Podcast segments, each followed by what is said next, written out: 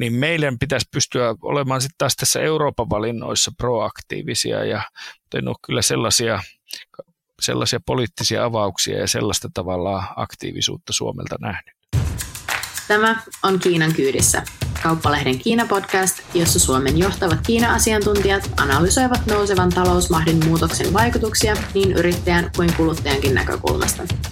Podcastin toimittaa kauppalehden Hongkongin kirjanvaihtaja Hanna-Minna Tanninen.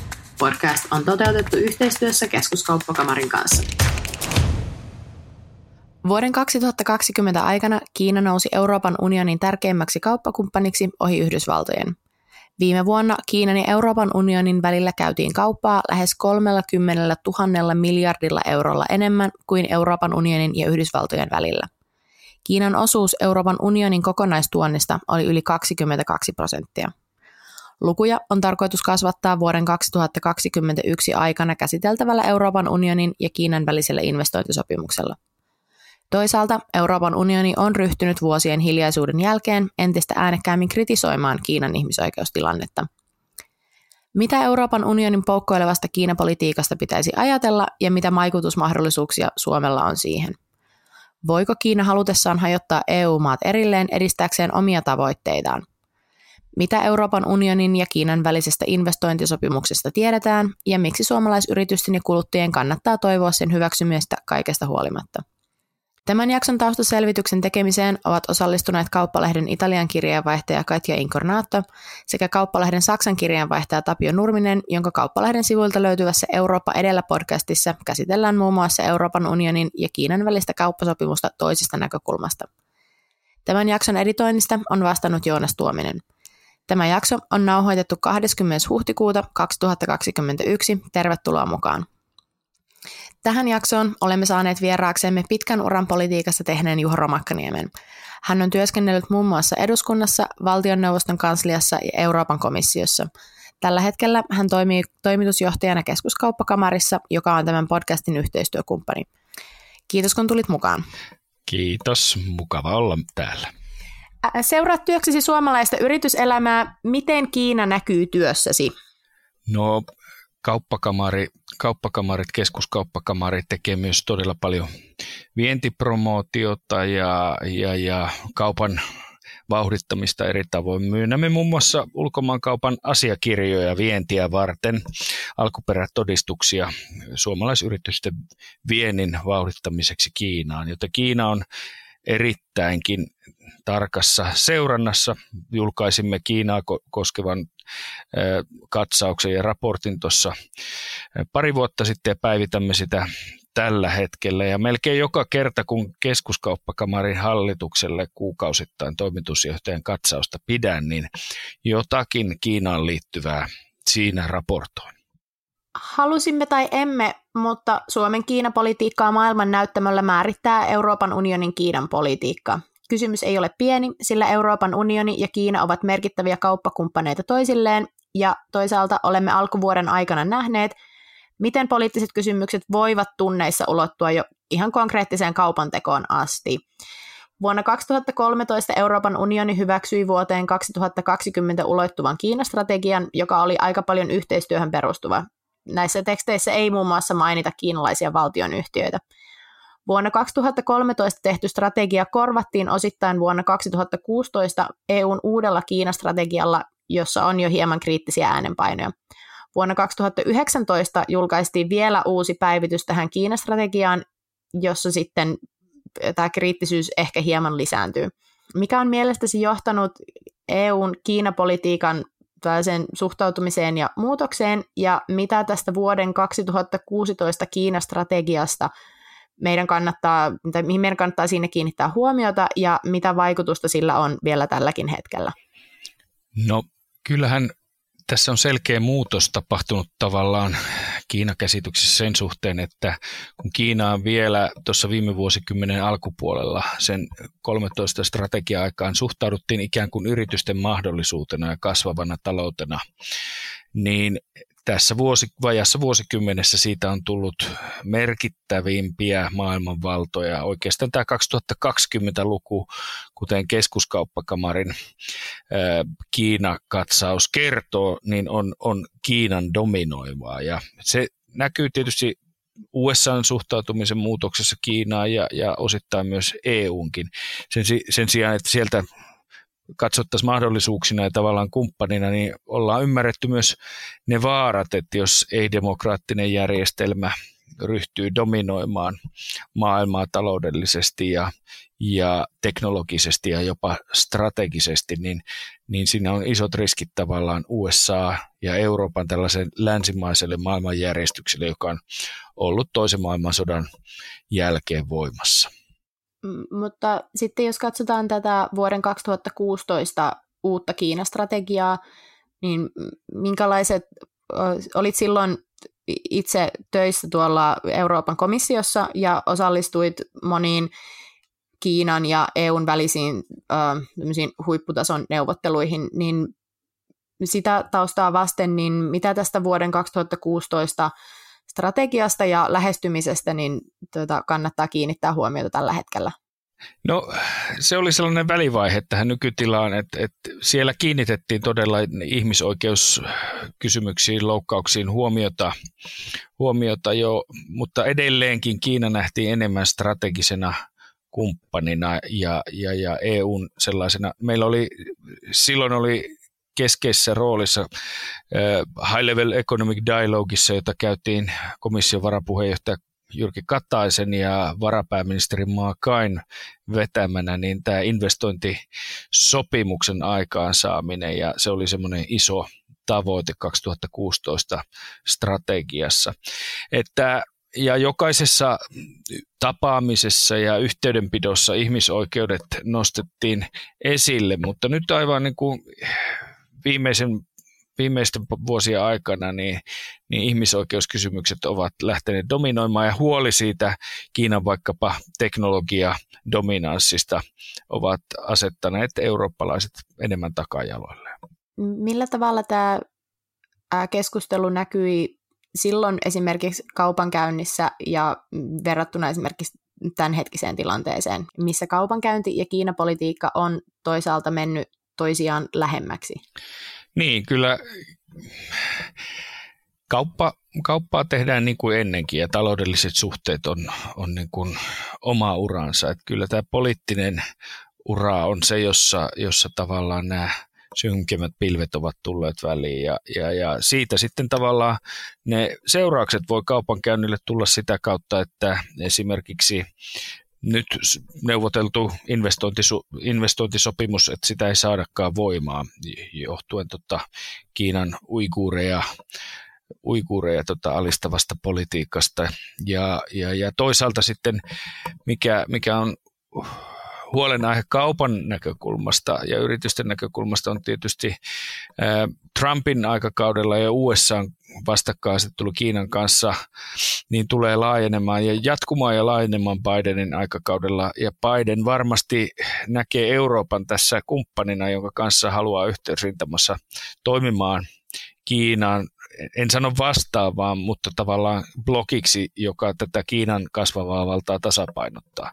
Ja EUlla e ja eurooppalaisilla mailla on tässä iso valinnan ja linjavedon paikka, että lähdetäänkö tähän Bidenin rintamaan vai, vai ollaanko ikään kuin kolmantena napana tässä maailman kaupan keskiössä. EUhan on, EU on, on, on niin kuin kaupan supervalta maailmassa nyt ja tulevaisuudessakin. Mikä on muuten oma analyysisi siitä, että mitä tässä kolmen kaupassa tulee käymään, että, että onko tässä kolme tällaista painopistettä vai meneekö EU sitten luultavasti Yhdysvaltojen toiveiden mukaisesti Yhdysvaltojen kanssa samaan rintamaan, mitä tulee sitten Kiinapolitiikkaan? No kaup- No, pitää ymmärtää nämä megatrendit ja sitten Euroopan paikka ja Suomen paikka siinä, että tässähän on käymässä tällainen globaali, käynnissä globaali taistelu näiden teknologian ekosysteemien välillä, eli, eli digitaalinen infrastruktuuri, kuten digitaaliset ja palvelut ja alustat. Eli infrastruktuuri ja datan omistajuus on sellaisia asioista, joista kiistellään ja standardit ja teknologia ovat ikään kuin niitä aseita. Ja Eurooppa on tällä hetkellä tässä taistelussa vähän kahden tulen välissä. Et USA on blokannut Huawein verkkotoimittajan kiinalaisen jo pois Yhdysvaltain 5G-verkoista.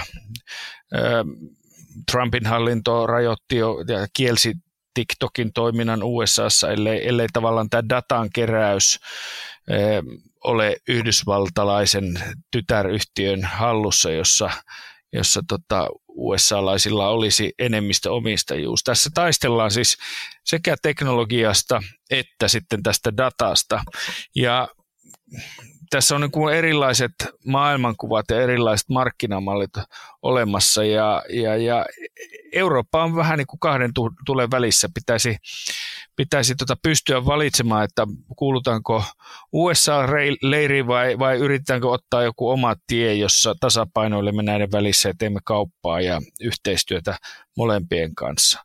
Suomen kannalta tämä on erityisen tärkeä tärkeä kysymys tämä hegemonioiden taistelu, koska, koska tota, verkkolaitteiden ja digitaaliset palvelut, jotka on tässä ikään kuin pelinappuloina, niin näiden osuus Suomen taloudesta ja viennistä on poikkeuksellisen suuri Euroopassa. Se voi olla jopa suurimpia maailmasta niin kuin talouden ja viennin, viennin kokonaisuudesta.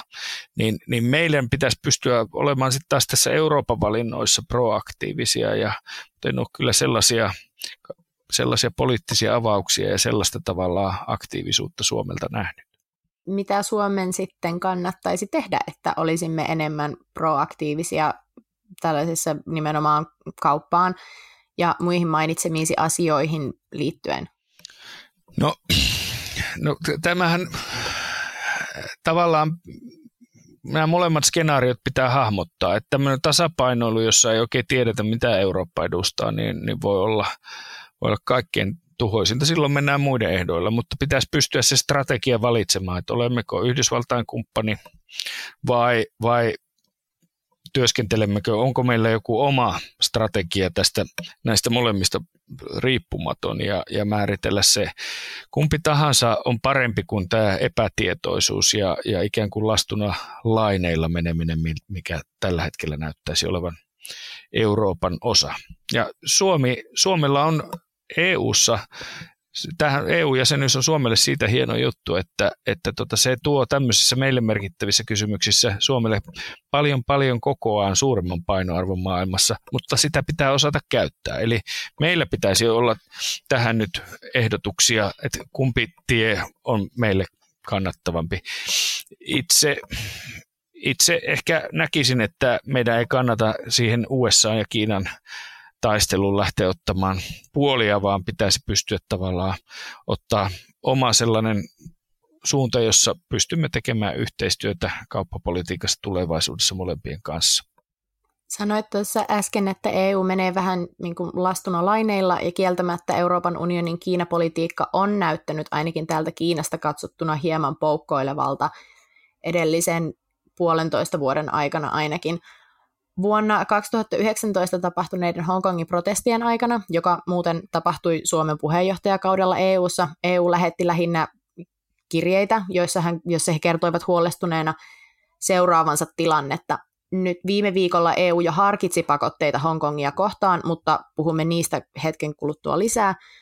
Toisaalta Toisaalta Euroopan unioni solmi investointisopimuksen Kiinan kanssa vuoden 2020 viimeisinä päivinä, josta siitäkin puhumme lisää tämän podcastin jälkimmäisellä puoliskolla, mutta nyt sitten alkuvuodesta 2021 Euroopan unioni taas määräsi pakotteita Kiinalle ensimmäistä kertaa sitten vuoden 1989.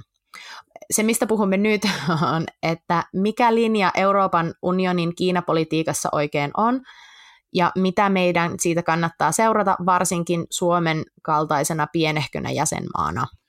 Joo, allekirjoitan tämän täysin, että, että Euroopan Kiinapolitiikka vaikuttaa varmasti Hongkongista ja Pekingistä katsottuna tempoilevalta, ja, ja sitä se on ollutkin, mutta siinä tietysti täytyy ymmärtää tämä, että, että tässä on niin kuin monta isoa vaikutinta, joiden ristipaineissa liikutaan. Eli on isot taloudelliset intressit, taloudellinen yhteistyö, tämmöiset tavallaan talouden ekosysteemit ja toimitusketjut, olemme linkittyneenä Kiinaan niin monilla tavoin. Jos Kiina on tuonnissa ja viennissä siellä top 10 Suomen viennin ja tuonnin kauppakumppani vähän vuodesta vaihdellen viidennen ja kymmenennen välillä, niin, niin, niin kun katsoo näitä arvoketjuja, globaaleja arvoketjuja, niin voi silti niiden päätepisteiden perusteella sanoa, että Kiina on Suomen tärkein kauppakumppani maailmankaupassa. Ja tämä on tietysti se yksi, yksi katsantokanta tähän. Toinen katsantokanta on, on siis tämä ihmisoikeuskysymykset, Hongkongin tilanne, millä tavalla Hongkongin itsehallinto on, on aiempia, aiempien lupausten vastaisesti käytännössä nitistetty ja, ja, ja Hongkong alistettu Pekingin valtaa uiguurien tila, tilanne. Näemmekö me niin kuin kansanmurhan, tämmöisen niin kuin ainakin massiivisten ihmisoikeusloukkausten tavalla sarjan tässä silmiemme edessä. Pitääkö meidän puolustaa ja millä tavalla, millä välineillä ihmisoikeuksia ja nimenomaan pakotteita laittaa Kiinaa vastaan? Se on suuri moraalinen kysymys. EU paljon pienemmistäkin asioista toimii kansainvälisessä politiikassa pakotteilla ja muilla keinoilla. Ja kolmas on tietysti tämä ristipaine, joka tulee Washingtonista ja USA ja Kiinan suhteista. Ja jos sinulla ei ole tavallaan koherenttia yhteistä näkemystä, joka on tavallaan sovittu toimintalinja, mitä äsken peräänkuulutin, niin silloin se valitettavasti lastulaineilla tai flipperipallo siellä koneessa, niin, niin on se, se, se mielikuva, mikä EUn ja Euroopan toiminnasta saa. Sanoit, että EUn politiikkaan vaikuttaa moni eri vaikutteja, ja näistä varmasti pienin ei ole se, että EU:ssa on 27 jäsenmaata.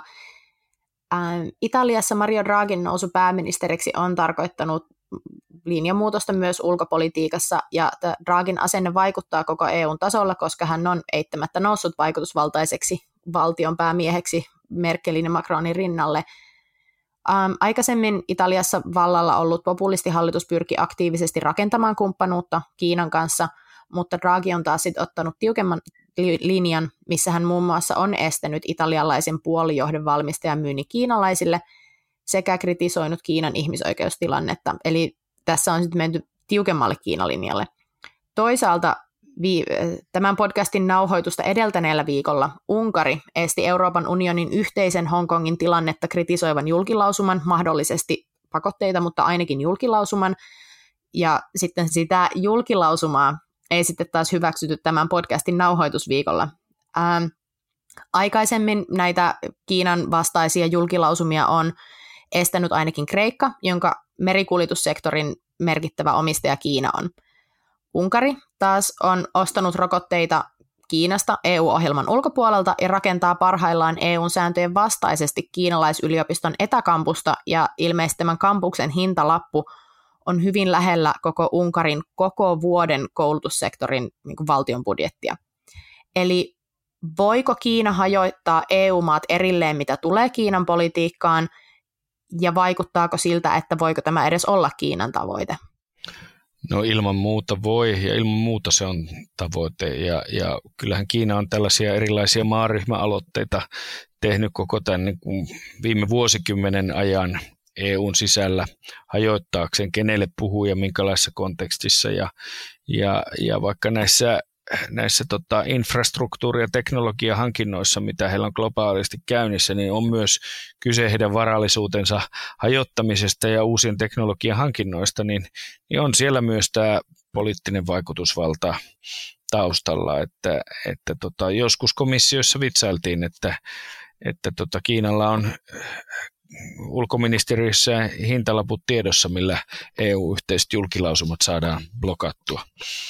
Että tämä on iso riski myöskin ja tä, tästä on tietysti puhuttu, että pitäisikö esimerkiksi EUn ulkosuhdekysymyksissä siirtyä määräenemmistöpäätöksiin, jotta tällaiset voitaisiin blokata pois. Se saattaisi olla helpotus myös niille maille, jotka tällaisen painostuksen kohteeksi joutuvat. Toistaiseksi siihen ovat lähteneet mukaan tämmöiset opportunistiset hallitukset tai populistihallitukset, joille, joille ei näillä ihmisoikeuskysymyksillä periaatteilla tai tämän EUn yhtenäisyydellä ole ollut niin suurta arvoa. Toisaalta samana päivänä, kun EU päätti Unkarin johdolla jättää ottamatta kantaa Hongkongin tilanteeseen, Kiinan presidentti Xi kävi keskustelun Ranskan ja Saksan valtionjohtajien kanssa liittyen esimerkiksi kaupallisten suhteiden parantamiseen ja ilmastonmuutoksen torjumiseen yhdessä.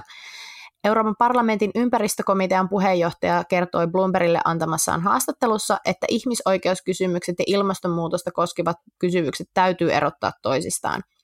Onko EUn ja Kiinan mahdollista tehdä uskottavaa yhteistyötä ilmastonmuutoksen suhteen, mutta olla eri mieltä esimerkiksi ihmisoikeusasioista? Ja mitä ympäristöteknologian saralla työskentelevien suomalaisyritysten pitäisi tästä ajatella, ja koska Kiina on hyvin suuri markkina, mikäli se todella aikoo toteuttaa tämän hiilineutraaliustavoitteen vuoteen 2060 mennessä? No, kansainvälisessä politiikassa ilman muuta ja, ja yhteisten asioiden hoitamisessa ei voi olla on-off-asioita sillä tavalla, että tehdään kaikessa yhteistyötä tai ei missään. Se on, se on, se on niin kuin absurdi ajatus. Yhteistyö on aina arvo. Se sitten taas, että millä mahdollisesti painostetaan joihinkin joissa asioissa, jotka on arvojemme vastaisia muita maita toisiin toimiin, niin ne työkalut kannattaa valita harkiten, koska ilmastonmuutos on, on taas globaali uhka ja, ja, ja jos Kiina ei, ei etene siinä ilmastonmuutoksen torjunnassa ja kohti julistamaansa hiilineutraalisuustavoitetta, niin, niin niin, niin tota, se mitä me täällä Euroopassa teemme on globaalilla tasolla turhaa. Se on niin kuin Kiinan päästöjen kasvun marginaalissa meidän vähennyksemme. Eli, eli totta kai Kiina on tässä keskeisin kumppani. Ki, se mitä Kiina ja mitä Yhdysvallat tekee, niin ratkaisee kaikkein eniten tämän, tämän tota ilmastonmuutoksen torjumisen onnistumisen. Ja koska se on globaali yhteinen haasteemme, että koko ihmiskunnalle tavallaan eksistentiaalinen kysymys, niin niissä kysymyksissä pitää pystyä tekemään yhteistyötä, vaikka monissa muissa asioissa olisikin kiistaa. Ja tota, kyllä minä uskon, että, että Kiina ihan aidosti tähän pyrkii, oli jo nähtävissä viime vuosikymmenellä, että, että ilmansaasteet ja, ja, ja luonnon, luonnon tuhoaminen ja ympäristöongelmat sai tavallaan pakotti Kiinan hallinnon skarppaamaan niissä kysymyksissä huomattavasti, koska tota, kansalaiset ryhtyvät, ryhtyvät siitä kärsimään. Ja vaikkapa ilmansaasteongelmista, niin siinä työläisen ja eliitin lapset kärsivät niistä ihan samalla tavalla. Ja kun ilmansaasteita lähdettiin taklaamaan, niin, niin samalla pystyttiin ikään kuin samansuuntaisilla toimilla päästöjen vähennykset eh, onnistuivat ja, ja Kiinassa on viime vuosina liikuttu todella nopeasti. On, on, siellä, on, siellä on päästökauppaa osalla, osassa provinsseissa käytöstä, käytössä jo tällä hetkellä, kuten EU-sakin. Ja, ja nyt Kiinan kontekstissa, missä tavallaan elintason nousu vielä, vielä siellä maaseudulla ja tämän suurkaupunkivyöhykkeen ulkopuolella on, on nähtävissä tulevina vuosikymmeninä voimakkaana ennen kuin se maa tavallaan on kokonaisvaltaisesti kehittynyt, niin se väistämättä lisää energian käyttöä ja muuta, niin se, se on niin kuin valtava haaste, että Kiina pystyy toteuttamaan sen sellaisin keinoin, että tämä päästöjen kasvu yhtä aikaa käännetään laskuksi tulevina vuosikymmeninä. Mutta siitä ratkeaa oikeastaan tämä globaali ilmastonmuutoksen vastainen taistelu. Ja, ja, ja jos Eurooppa haluaa, niin kuin meidän olemme halunneet ja pitää haluta olla tämän kehityksen kärjessä, ja nyt Biden lähtee Yhdysvallat siihen kumppaniksi, niin tämä kolmikko sen ongelman pystyy ratkaisemaan. Nyt jos ongelma toivottavasti ratkaistaan, kuten sanoin, niin, niin mitä sitten se mahdollisesti tarkoittaa ympäristöteknologian saralla työskenteleville suomalaisyrityksille, jos Kiinan markkina kasvaa tuota vauhtia, kun se päästövähennykset odottaisi? Tietysti paljon paljon mahdollisuuksia. Että meillä on paljon teknologiaa, puhdasta teknologiaa, energiateknologiaa, mitä, mitä me, me voisimme myydä ja skaalata Kiinan markkinoille ja niihin siellä, siellä pääsee pieninkin hankkeisiin kiinalaisessa mittakaavassa mukaan, niin ne on suomalaisille yrityksille massiivisia hankkeita. Ja, ja, mutta Kiinan kanssa tietysti aina kannattaa muistaa, että tämmöinen teknologian siirtyminen ja, ja, ja kopioiminen on, on, on, on varmasti nopeaa, että, että semmoiset niin kokonaisratkaisut tavallaan ja kaikkein uusin teknologia on se, mitkä, mitkä tota, suomalaiset pystyvät tarjoamaan niille markkinoille.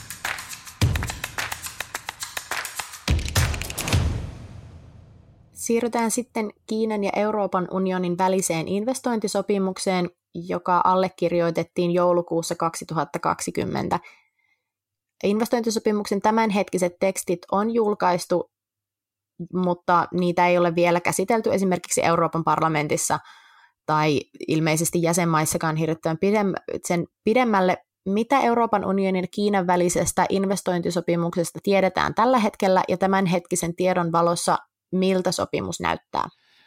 No se on, se on kaksijakoinen kysymys siinä mielessä, että, että sanotaanko, että kuusi vuotta sitten se oli vielä kaukassa tulevaisuudessa ja, ja, ja Kiinalla ei ollut erityisen suurta intressiä sen neuvotteluiden edistämisessä. Tämä on ollut koko ajan, pitää muistaa tässä nykykeskustelussa, tämä on ollut enemmän Euroopan, EUn ja, ja, ja meidän yritystemme intressi saada, saada tiettyä oikeusvarmuutta ja tasapuolista kohtelua markkinoille pääsyssä ja, ja, ja vaikkapa julkisissa hankinnoissa tai muissa jotain avaamisia.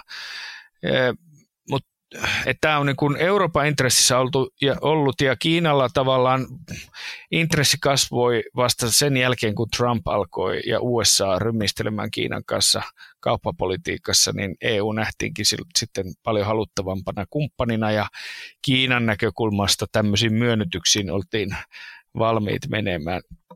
Ja tota, mutta sinänsä kun vertaa vaikka kauppasopimuksiin tai edes invest- tai investointisuojasopimuksiin, mitä EU on solminut ö, viime vuosina, viime vuosikymmenen aikana eri puolille maailmaa, vaikkapa Japanin tai Mercosurin tai Kanadan kanssa isoja sopimuksia, niin tämähän on hyvin, hyvin niin kuin pieni askel vasta. Että tässä ei sovita investointisuojasta vielä mitään, eikä niin kuin perinteisen kauppasopimusten tariffien poistosta tai, tai toi muista vastaavista asioista, että, että pikemminkin helpottaa ja selkeyttää sitä markkinoille pääsyä ja, ja tuo eurooppalaisille, eurooppalaisille yrityksille pientä lisäturvaa investointeihin ja Kiinan markkinoilla toimimiseen. Investointisopimuksesta on tällä hetkellä hyvin eriävät näkemykset pelkästään poliitikkojen välillä, mutta myös poliitikkojen ja yritysten välillä. Esimerkiksi Saksassa on ö, ilmaistu voimakasta, tai, tai siis Saksan politiikassa on ilmaistu voimakasta tukea investointisopimukselle, ja Saksa on merkittävästi vaikuttanut investointisopimuksen hyväksymiseen. Myös Saksan autoteollisuus tarvitsee, tai Saksan autoteollisuus ja muut isot teollisuuden alat tarvitsevat – investointisopimusta. Toisaalta sitten taas Euroopan parlamentin edustajat ovat ilmaisseet, että sopimuksen hyväksyminen ei ole mikään läpihuutojuttu. Toisaalta sitten taas yrityselämässä ymmärrettävästi yleisesti ähm, investointisopimukselle löytyy kannatusta, sillä Kiinan markkina on kasvava ja luo huomattavia liiketoimintamahdollisuuksia. Mistä syystä uskot, että investointisopimus nähdään niin eri tavoilla ja onko niitä, sit, onko niitä äm, eriäviä mielipiteitä mahdollisuus tuoda yhteen ensi vuoteen mennessä, kun sopimus olisi tarkoitus hyväksyä? No, kuten tuossa aikaisemmin sanoin, niin, niin tämä on siinä mielessä, pitää ymmärtää tämä tausta ja, ja historia tähän sopimukseen, miksi tämä vähän keskustelukin silleen osin absurdia. Tämä on nimenomaan ollut jotain, mitä EU, Eurooppa, jäsenmaat ja eurooppalaiset yritykset ovat halunneet. Tämä on siinä mielessä epätasapainoinen, että Kiinan näkökulmasta tämä on lähinnä niin kuin lahja Euroopalle ja EUlle tämä investointisopimus, että siinä avataan heidän markkinoita. Meidän markkinat on, on niin kuin jo lähtökohtaisesti avoimempia. Niin sitten tavallaan sopimus, joka antaa Euroopalle, eipä Kiinalle juuri mitään tai ainakaan niin paljon kiinalaista näkökulmasta, niin yhtäkkiä nähdäänkin ikään kuin poliittisen painostuksen välineen, että hyväksytäänkö sitä vai ei Euroopassa, niin tilanne on hieman merkillinen. Moraalis, tavallaan tämä niin kuin keskustelu parlamentissa liittyy puhtaasti niin kuin uikuureiden ihmisoikeusloukkauksiin ja siitä käytäviin keskusteluun. Ja moraalisesti totta kai EU pitää olla ne tuomitsemassa ja mahdollisesti painostamassa myöskin pakotteilla ja muilla Kiinaa ruotuun. Mutta silloin kannattaa käyttää sellaisia keinoja, jotka ovat ikään kuin Kiinalle myös tuntuvia tämä investointisuojasopimuksen, tai anteeksi, investointisopimuksen hyväksymättä jättäminen olisi niin kuin oma maali siinä suhteessa, että, että tota, siinä eurooppalaiset yritykset Eurooppa ei saa sitä etua, minkä se tuo, mutta Kiinalle se ei tunnu oikeastaan missään. Ja, tota, ja tässä niin kuin sekoittuu moraalinen toiminta ja sitten tämmöinen moralismi, että moralistisen näkemyksen mukaan parlamentissa nähdään, että, että tota, emme voi tällaista yhteistyön syventämistä tehdä samalla, kun Kiina toimii sit tavoin, jotka fundamentaalisesti soti, sopii me, sotii meidän arvojamme vastaan. Minä hyväksyisin tämän investointisopimuksen. Minä ottaisin siitä sen hyödyn ja varmuuden eurooppalaisille yrityksille, mitä se lisää tuo, ja käyttäisi sitten taas tässä uiguurikeskustelussa ihmisoikeus kysymyksissä muita paljon tehokkaampia toimenpiteitä ja pakotteita, jotka todella sit myös tuntuu, tuntuu Kiinassa ja se huomataan ja aiheuttaa epämukavuutta sitten Kiinan kommunistisen puolueen eliitin joukossa. Investointisopimuksen tämänhetkisessä tekstissä muun muassa riitatilanteiden ratkaisumekanismeissa olisi parantamisen varaa – Onko, ja joidenkin kansainvälisten analyytikkojen mukaan Kiina hyötyy sopimuksesta paljon enemmän kuin EU, mikäli se menee nykyisessä muodossaan läpi. Minkälaisia muutoksia tota, tähän investointisopimukseen pitäisi tehdä, toisaalta minkälaisia muutoksia siihen on odotettavissa, ja voidaanko sitä pitää sitten tasapainoisena kummankin osapuolen välillä? Niin, minun, mielestä, minun mielen, mielestäni niin kuin asetelma on toisinpäin, että EU ja eurooppalaiset yritykset siitä hyötyvät, koska se tuo tavallaan Kiinan hyvin epävarmoilla markkinoilla tai omanlaisillaan markkinoilla niin varmuutta eurooppalaisiin investointeihin ja, ja, ja kauppaan siellä, mutta tota, Toisinpäin Euroopassa taas, taas meidän markkinat ovat olleet paljon avoimemmat jo aikaisemmin. Että kyllä se epätasapaino minusta on toiseen suuntaan. Ja kuten sanoin, niin toki tämä ei ole investointisuojasopimus, jossa tämä puolueettomasta riidanratkaisumekanismista esimerkiksi sovittaisiin. Kuten tuossa alkuintrossa keskusteltiin, niin seuraat päivittäin työksesi suomalaisia yrityksiä, kauppakamarin jäseniä ja olet osa suomalaisessa elinkeinoelämässä käytävää keskustelua. Mitä sinun ja, ja osittain myös kauppakamarin näkökulmasta ajatellaan sitten tästä investointisopimuksesta? Minkälaisena se nähdään? No se, se, tuo, se avaa markkinoita, se luo niin kuin level playing fieldia, tämmöisiä tasaisia mahdollisuuksia eurooppalaisille yrityksille verrattuna muun maalaisiin ja jopa kiinalaisiin. Ja, ja, ja tuo sitä kautta myös sitten varmuutta toimimiseen sillä markkinoilla, erityisesti niin kuin investointien tekemiseen. Joten kyllä me, kyllä me ehdottomasti olemme sen solmimista kannattaneet ja nyt sen hyväksymistä kannatamme. Mehän siis keskuskauppakamari on, on kuin Suomen suurin järjestö viennin ja investointien sektoreilla esimerkiksi, esimerkiksi Kiinaankin suuntautuvia, että meidän jäsenyritykset vastaa, me vastaa käytännössä sataprosenttisesti siitä. Mikä muu järjestö ei samalla yhtä edustavasti suomalaisia yrityksiä, jotka toimivat Kiinassa ja vievät ja tuovat tavaraa Kiinasta, niin edusta, joten Kiina, Kiina, Kiinalla ja kauppapolitiikalla ja näillä kysymyksillä on meillä erityinen merkitys. Minkä takia suomalaisyritysten kannattaisi toivoa tämän sopimuksen läpimenemistä kaikesta huolimatta? No A, kuten tuossa aiemmin jo sanoin, niin tämä tuo lisää varmuutta ja tasaveroista kohtelua Kiinan markkinoilla, erityisesti jos sinne investoi. Se on selvä askel eteenpäin nykytilasta, vaikka ei vielä mikään ratkaiseva, mutta näen myös sen, että tämä on myös tarpeen tämä investointisopimus, jotta voidaan joskus tulevaisuudessa, jos tilanne muuttuu ja paranee ja tämän tulokset nähdään, niin liikkua jopa täyttä kauppasopimusta kohti. Miten tämä sopimus sitten vaikuttaa sellaisiin suomalaisiin yrityksiin ja sitten myös meihin kuluttajiin, jotka eivät välttämättä päivittäin tee kauppaa Kiinan kanssa? No totta kai se suomalaisyritysten, meidän arvoketjut ja meidän, meidän toimintamme niin, niin globaalisti niin vaikuttaa välillisesti meihin kaikkiin. Suomalaisyritysten menestys maailmalla niin vaikuttaa siihen, että minkäla meidän verotuloihin ja työpaikkoihin täällä Suomessa. Et se on aina sopimuspohjainen, avoin, globaali talous on Suomen kaltaiselle maalle ja meidän kaikkien hyvinvoinnille ihan kiistämä, kiistämätön etu. Ja, ja tämä on yksi askel siihen suuntaan, mitä me tarvitsisimme.